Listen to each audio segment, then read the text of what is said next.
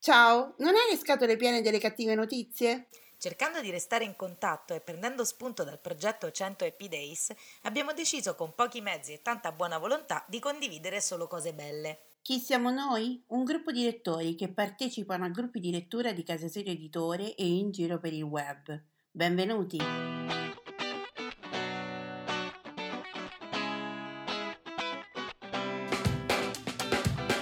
Ciao, sono Simona da Rocche di Papa. Ciao, sono Irene da Barcellona. Mentre stavamo realizzando una puntata di un podcast per Casa Sirio Editore, abbiamo dovuto coinvolgere gli amici per dare una risposta particolata a un nostro ascoltatore e ci siamo resi conto che la risposta collettiva funzionava. E così abbiamo deciso di intraprendere questo percorso per rallegrare la giornata di tutti con un buon pensiero. Sono appunti, pensieri sparsi, sfoghi o ricordi, non necessariamente parlano di libri, sono un modo per sentirsi e lasciare un messaggio in bottiglia a chiunque voglia accoglierlo. Ci siamo ispirati al lavoro fatto da Alessandra Pagani con il suo 100 Happy Days sull'omonimo gruppo Facebook. E questa è la 38esima puntata di Voci dall'Italia. Buon ascolto!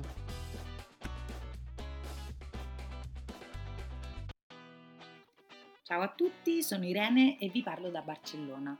Oggi volevo condividere con voi qualcosa che mi è successo l'altro ieri e che in realtà eh, ha visto la sua conclusione oggi. Qualche giorno fa, appunto l'altro ieri, stavo cercando su internet, poco prima di andare a dormire, delle informazioni sulla festa di San Giorgi. Il giorno di San Giorgi, ossia San Giorgio, è il 23 aprile, nello stesso giorno eh, in cui si festeggia il libro. Eh, a Barcellona la tradizione vuole che eh, le donne regalino agli uomini un libro e gli uomini regalino alle donne una rosa rossa e una spiga di grano. Questo è quanto dice la tradizione.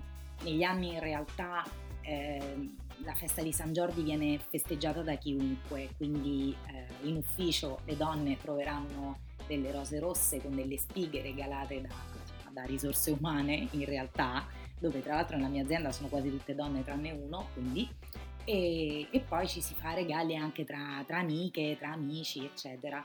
E ci si fanno anche un sacco di autoregali, quindi spesso e volentieri nella, nella festa di San Giorgi ci sono dei delle persone che, eh, delle bancarelle che montano appositamente per la festa eh, a Passage da Grazia, eh, le persone si autocomprano dei libri e si autocomprano delle rose. E questo lo faccio anch'io, a parte che vabbè io ricevo i libri e le rose poi in generale regalo dai, dai miei amici e io faccio lo stesso, però mi faccio anche un autoregalo, perché fa sempre bene farsi un autoregalo. Insomma, chiaramente quest'anno in realtà eh, l'autoregalo che posso farmi è comprare un libro su Amazon e eh, la Rosa Rossa da nessuna parte. Quindi cercavo delle iniziative, ho detto beh ci saranno delle librerie qui a Barcellona che fanno lo stesso che, che fanno le librerie in Italia e quindi consegnano i libri a casa sebbene non abbiano un sito internet perché sono librerie di quartiere o eh, puoi prenotare un libro e lo vai a prendere quando la libreria riapre. Ebbene, facendo questa ricerca ho saltato tutte le, le, catene come la Feltrinelli che ci stanno qui a Barcellona perché cercavo qualcosa di eh, un po' più, dire, un po' più strutturato, di semplicemente prendere un libro e metterlo nel carrello, che comunque ho fatto, eh, apri e chiudi parentesi, su Amazon, però va bene lo stesso, chiudi parentesi, dicevamo. E quindi cercavo questa, una, un'iniziativa di questo tipo e cerca cerca cerca cerca la pagina tipo 18 di Google sono incappata in eh, un, un post di Facebook condiviso da un, un ragazzo che si chiama Angel eh, che è proprietario di una libreria che io non conoscevo che si chiama On the Road ed è specializzata in Beat Generation eh, guardo il video e questo ragazzo, non appena iniziata la quarantena, ha chiesto ai lettori, ai suoi lettori in realtà, quindi alla gente che era già cliente di, della sua libreria di non lasciarlo solo e di aiutarlo perché è una libreria molto piccola e che un mese di chiusura avrebbe veramente ucciso le sue finanze. Dopo aver visto il video ho deciso di acquistare da lui un libro, però ho detto come faccio perché io non conosco i libri che lui ha uh, all'interno della propria libreria. Quindi mi sono messa lì a guardare tutti i post che lui aveva fatto su Facebook e ho trovato il post dedicato a San Giorgi. Ebbene, bastava inviargli una mail eh, con scritto un po' che persona eri, che tipo di letture facevi, che, che, cosa ti piace, cosa non ti piace, che libro hai letto, che libro stai leggendo e che libro vuoi leggere e lui avrebbe scelto per te completamente a, occhi chiusi un libro che secondo lui potrebbe piacerti e, e, io ho deciso di partecipare, ho detto perché no, prezzo fisso 23 euro che include il libro e la spedizione, spedizione che lui ha affidato a dei ragazzi in bicicletta. È una piccola azienda che si occupa di fare delle consegne qui a Barcellona e lo fa esclusivamente in bici. E questa cosa anche mi è piaciuta perché ho pensato che per una volta c'era mh, non solo una persona che potevo aiutare, ma anche una piccola azienda che in questo momento probabilmente non sta fatturando abbastanza e che ha, mh, ha delle difficoltà a pagare i propri dipendenti, che appunto sono tutti ragazzi che si muovono in bici. E gli ho scritto, gli ho scritto una mail lunghissima, tra l'altro probabilmente mi odia e non vorrà mai conoscermi, di persona intendo. Gli ho scritto una mail e gli ho parlato un po' di Yates, Malamud, dei libri che ho letto e che non ho ancora letto ma che mi piacerebbe leggere. E però io ho una libreria a Roma che vanta, non so, 400 volumi credo, tra letti e da leggere e ho pensato come fa lui a scegliere un libro per me e non, non mandarmelo doppione, devo dargli un'altra indicazione. E così con la mia libreria di Anobi aperta a luna di notte eh, ho cercato un, una maniera per far sì che lui potesse farmi conoscere anche qualcosa che io non conosco.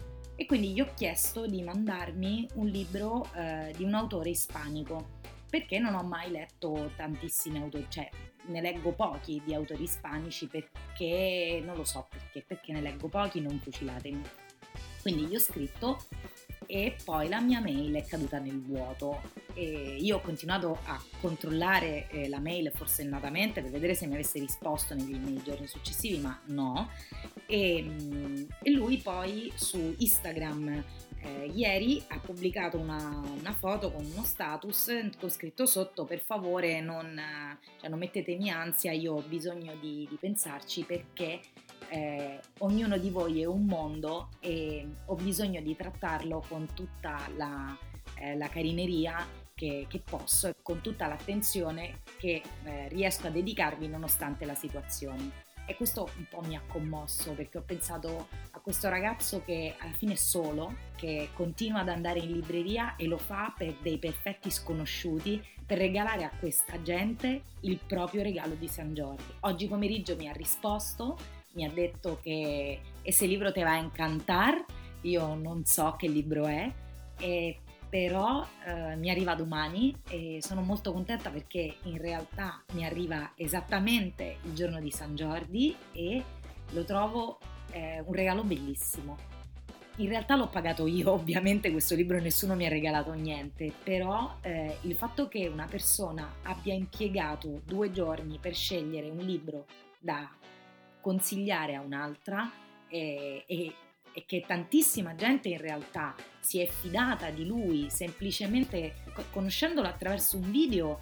Eh, io non lo so, mm, mi sono emozionata tantissimo e domani sono sicura che quando riceverò il libro sarò ancora più emozionata perché uno sconosciuto ha, eh, come dire, contribuito a una giornata meravigliosa che io altrimenti non avrei potuto sfruttare. Quindi il mio pensiero positivo di oggi va a tutte quelle persone che possono cambiare la vita di qualcun altro sebbene non la conoscano. E oltre al libraio Angel ovviamente ci sono tutte le persone che attualmente stanno lavorando negli ospedali con eh, una carica di lavoro abnorme e con dei turni di 12-14 ore. E nello specifico il mio pensiero positivo va a Riccardo eh, che è un mio amico che fa l'infermiere a Genova e so che sta lavorando tantissimo. Ciao a tutti. Ciao, sono Alessandra e questi sono i 100 Happy Days. Ogni giorno, per 100 giorni, troviamo insieme qualcosa per cui essere felici e grati nel qui e ora. Oggi il tema del giorno è per il denaro. Sì, questa puntata esprime gratitudine al denaro. E per farlo inizieremo a capire che cos'è il denaro, con un pezzo tratto da Animali a Dei, breve storia dell'umanità, dello storico Yuval Harari, pubblicato da Bompiani. Perché dovremmo essere disposti a scambiare un fertile campo di riso con una manciata di inutili conchiglie di ciprea? Perché ci adoperiamo a rivoltare gli hamburger sulla piastra per il cliente a vendere assicurazioni sanitarie, a fare da babysitter a tre marmocchi pestiferi, quando tutto quello che otteniamo per i nostri sforzi è qualche pezzo di carta colorata? Si è disposti a fare queste cose se abbiamo fiducia nelle invenzioni della nostra immaginazione collettiva. La fiducia è la materia prima da cui sono coniati tutti i tipi di denaro. Quando un agricoltore facoltoso ha venduto ciò che possedeva per un sacco pieno di conchiglie di ciprea e se l'è portato in un'altra provincia, ha fatto conto sul fatto che una volta arrivato a destinazione ci sarebbe stato qualcuno disposto a vendergli riso, casa, campi in cambio delle conchiglie. Di conseguenza il denaro è un sistema di mutua fiducia e non un sistema qualsiasi. Il denaro è il sistema di mutua fiducia più universale e più efficiente che sia mai stato concepito. A creare questa fiducia è stato un sistema assai complesso e a lungo termine di relazioni politiche, sociali ed economiche. Perché io credo nelle conchiglie di ciprea, nelle monete d'oro e nei dollari in banconote? Perché il mio prossimo ci crede e il mio prossimo ci crede perché io ci credo. E tutti ci crediamo perché il nostro re crede a queste conchiglie, monete o banconote e le pretende per le tasse che dobbiamo pagare.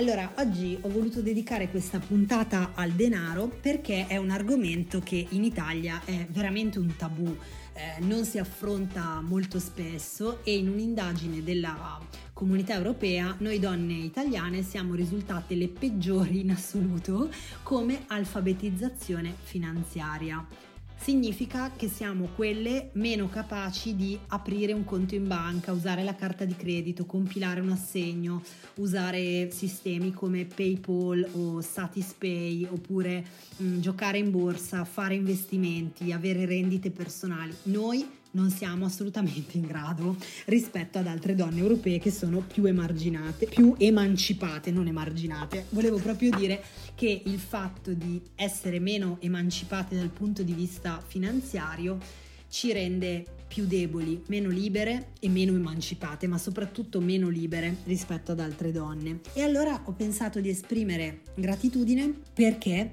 diciamo che, come dice Harari, il denaro, lui dice proprio, è un'invenzione della nostra immaginazione collettiva. E allora ho pensato che abbiamo fatto tanta strada come umanità da quando 3000 anni fa il denaro è stato inventato, il primo denaro della storia è stato inventato dai Sumeri, proprio nello stesso periodo, luogo e circostanze in cui nacque la scrittura così, tanto che siamo un gruppo di lettori, mettiamoci anche la scrittura.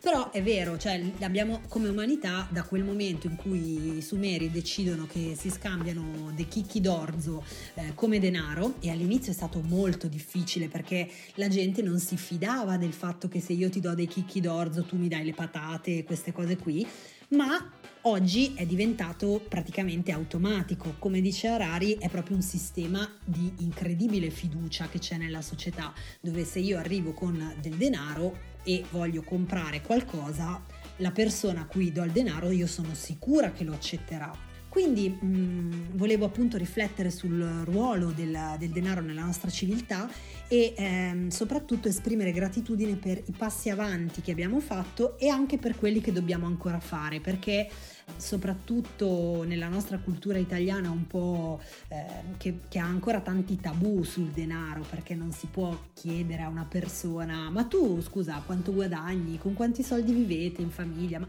sappiamo che noi siamo un pochino eh, troppo ancora omertosi nel parlare di denaro e questo ci rende anche meno liberi perché se non c'è trasparenza ci sono molte più disuguaglianze. E poi abbiamo un sacco di pregiudizi perché se uno ha tanti soldi da noi dici, si dice sempre ah ma allora eh, come li avrà guadagnati? Sarà stato onesto? Cioè tanti soldi di solito equivale a disonesto allora ho pensato di esprimere gratitudine per il denaro perché fa parte della nostra vita e abbiamo ancora tanti passi da compiere come collettività e anche noi donne come persone indipendenti per diventare più responsabili nell'uso del denaro e anche più, diciamo, determinanti nell'uso che ne facciamo. Per esempio, visto che siamo comunque in Italia tra i paesi più ricchi dell'Unione Europea, eh, mi domando se ci chiediamo quanta parte del nostro guadagno è giusto destinare in beneficenza e come, perché siamo anche tra i paesi che fanno meno beneficenza in Europa. Quindi è, è, tutto un tema molto complicato, ma è un tema che di solito nei gruppi di lettura non si affronta mai perché si preferisce parlare dei massimi sistemi. Invece, visto che ho trovato questa, questo parallelismo, il denaro è nato con la scrittura, se pensiamo a come si è evoluta la scrittura dai Sumeri a oggi, eh, possiamo vedere un'equivalente curva di, di cambiamento del denaro.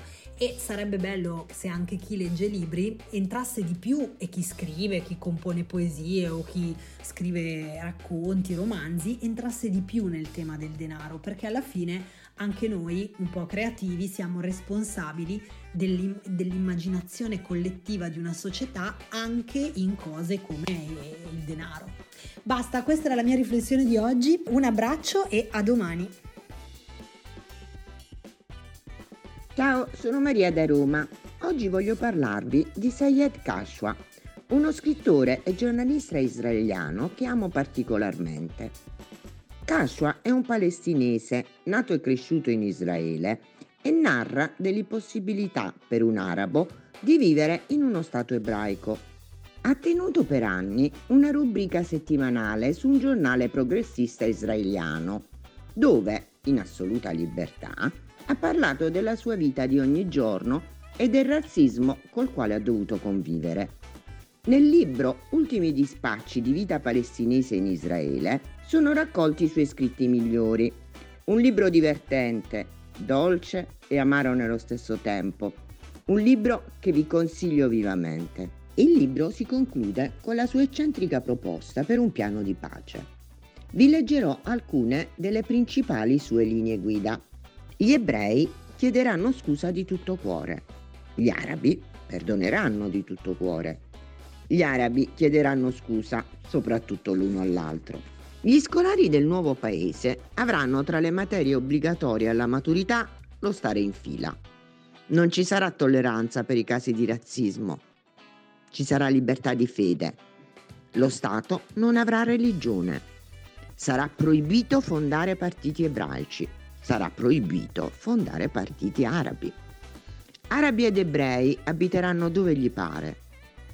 Arabo ed ebraico saranno lingue obbligatorie in tutti i gradi di istruzione, finché non diventeranno un'altra lingua. Sarà proibito fondare scuole arabe, sarà proibito fondare scuole ebraiche. L'inno sarà senza parole. Tutti i bambini studieranno un'unica storia. Sarà proibito mentire ai bambini. Il politico sarà un mestiere per il quale bisognerà studiare. I giornalisti scriveranno solo la verità e sarà proibito assoldare commentatori. Sarà multato chi spedisce un pacco sapendo che non entra nella casella della posta e costringendo il ricevente ad andare all'ufficio postale a ritirarlo. Ed infine, un cittadino che si consideri superiore a un altro sarà deportato in Siberia. Spero vi sia piaciuto. Ciao, a domani. Buongiorno e buon giovedì a tutti quanti. Sono sempre Valeria da Roma mm, ed oggi vi continuo a leggere i sonetti di Shakespeare ed in particolare ne ho scelto uno che mi ha fatto proprio pensare molto um, alle altalene del nostro cuore, della nostra mente, a sensazioni contrastanti, a quando passiamo da uno stato e poco tempo dopo ad un altro che è esattamente il suo opposto. Per quanto riguarda l'amore, i sentimenti, io personalmente devo dirvi che ho sempre creduto molto poco a queste storie diciamo un po' da film, un po' eh, maledette che ci fanno molto soffrire, molto piangere, a volte passa un po' questa mh, mm, sensazione che solamente le più grandi storie d'amore possono mh, mm, essere eh, fatte in questo modo, che quasi che sia importante che ci siano queste altalene, questi saliscendi, queste, queste montagne russe. In realtà, ripeto, io non sono particolarmente d'accordo, io credo più più diciamo in un, in un certo equilibrio sinceramente. Non ci ho mai particolarmente tenuto a, a, vivere queste altalene. Quando mi è capitato almeno nel mio caso vi posso assicurare che non è stato eh, sempre così, così esaltante. Anzi l'ho trovato abbastanza doloroso però diciamo Shakespeare da par suo riesce a fermare nel tempo eh, queste, queste, sensazioni insomma in un modo che veramente solo lui è riuscito a, a tramandarci. E comunque è interessante tenerlo presente però ecco io personalmente non credo molto in questo tipo di sensazioni di in questo tipo di, eh, di vite soprattutto se stiamo parlando di, di amore di sentimenti. Però insomma ad ognuno il suo. Ancora buona giornata, a prestissimo. Sonetto 75 Tu sei per la mia mente come il cibo per la vita, come le piogge di primavera sono per la terra, e per goderti in pace combatto la stessa guerra che conduce un avaro per accumulare ricchezza. Prima orgoglioso di possedere e, subito dopo, roso dal dubbio che il tempo gli scippi il tesoro. Prima voglioso di restare solo con te, poi orgoglioso che il mondo veda il mio piacere. Talvolta sazio di banchettare del tuo sguardo, subito dopo affamato di una tua occhiata. Non possiedo né perseguo alcun piacere se non ciò che ho da te o da te io posso avere. Così ogni giorno soffro di fame e sazietà, di tutto ghiotto e d'ogni cosa privo.